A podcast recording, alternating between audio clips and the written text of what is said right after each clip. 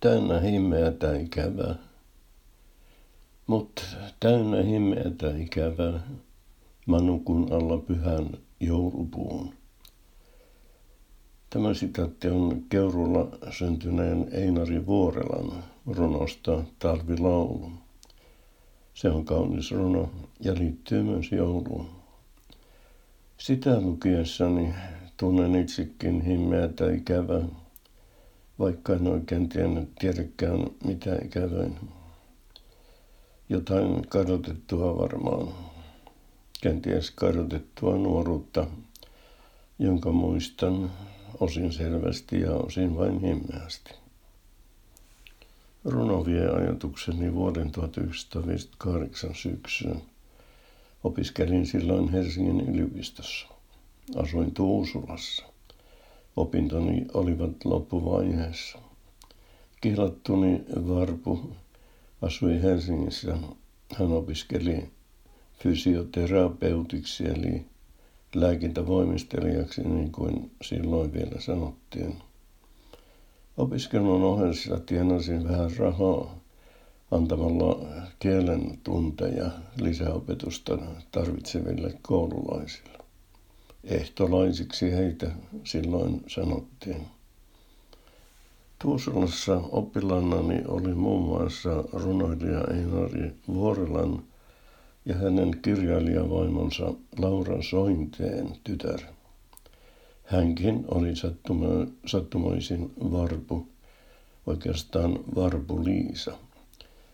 Nykyisin hänen nimensä on kokonaisuudessaan Varpu Liisa Kristiina Tapissie Määttänen. Einari ja Laura olivat molemmat kansakoulun opettajia – Avioliiton satamaan he purjehtivat verrattain iäkkäinä. Einari oli viisikymppinen ja Laurakin jo 41-vuotias. Pere asui Tuusulan Iloniemessä, Laura Sointeen lapsuuden kodissa. Lauran isä, Sakari Soinne, oli Tuusulan kanttori ja alkuperäisestä nimeltään Karhu – Sakarin kummisedän runoilija J.H. Erkon mielestä kanttorin nimi ei voinut olla Karhu, koska karhu mörisee. Nimen piti olla Sointuva. Sakari ottikin nimen Soinne.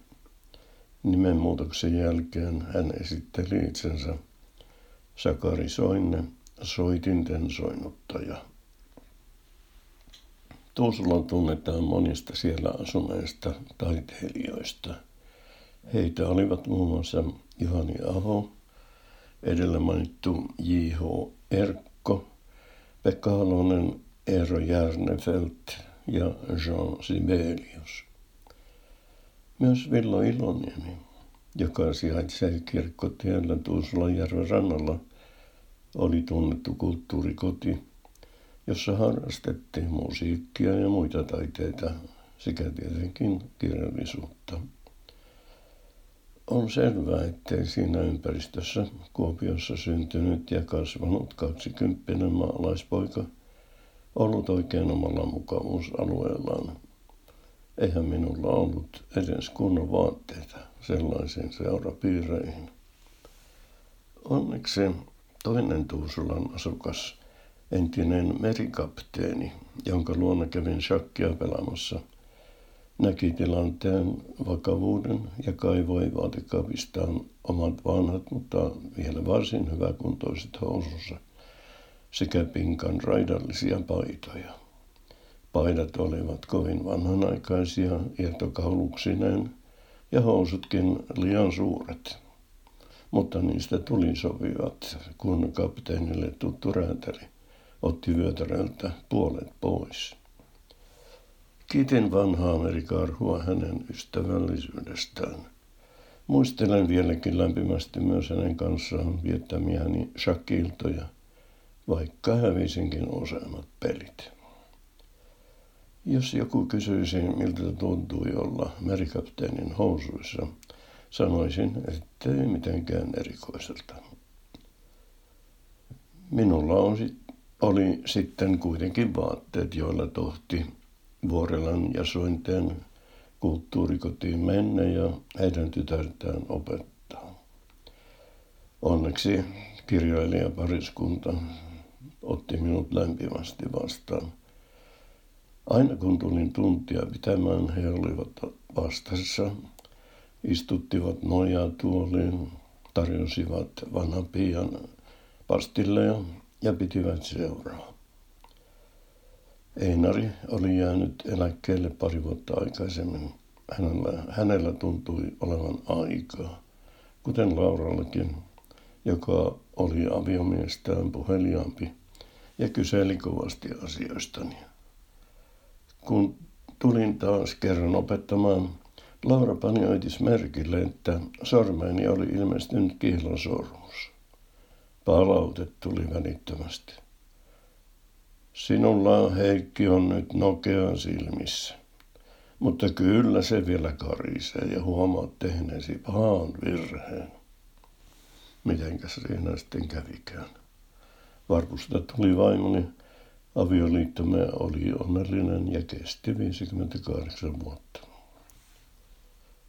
Einari Vuorela Savun saunassa syntynyt kunniatohtoriksi promovoitu runoilija ja yksi suomalaisen lyrikan ehdottomia mestareita. Kuoli vuonna 1972. Tunnettu satukirjailija Laura Soinen saavutti kunnioitettavan 95 vuoden iän. Puolisoiden viimeinen leposia on Keurun vanhan kirkon hautausmaalla. Varpulla oli sukujuuria Keuruun pihillä ja vedellä. Ja kerran siellä käydessämme kävimme myös vanhalla kirkolla. Lehti uutinen vuodelta 2017 kertoo, että Villa Iloniemi on ollut pitkään myynnissä. Talossa on 11 huonetta ja neliöitä 350. Entinen oppilaani Varpu Liisa Kristiina Tapissie Määttänen on asunut Iloniemessä yhdessä miehensä kanssa. Talo on luonnollisesti liian iso kahdelle. Minulla on kirjahyllyssäni Einari Vuorilan valitut runot nimeltään Hiljaisuuden veräjille. Olen sen varpulleni ostanut. Vuorilan runoista tunnetuimpia lienee prinsessa ja trubaduuri. Sen ensimmäinen säkeistä kuuluu näin. Tule ikkunan tao, tulen varpaillasi. Lyön ruutuhon höyhenellä. Minä kuuntelen, minä kuuntelen käsiväristen sydämellä.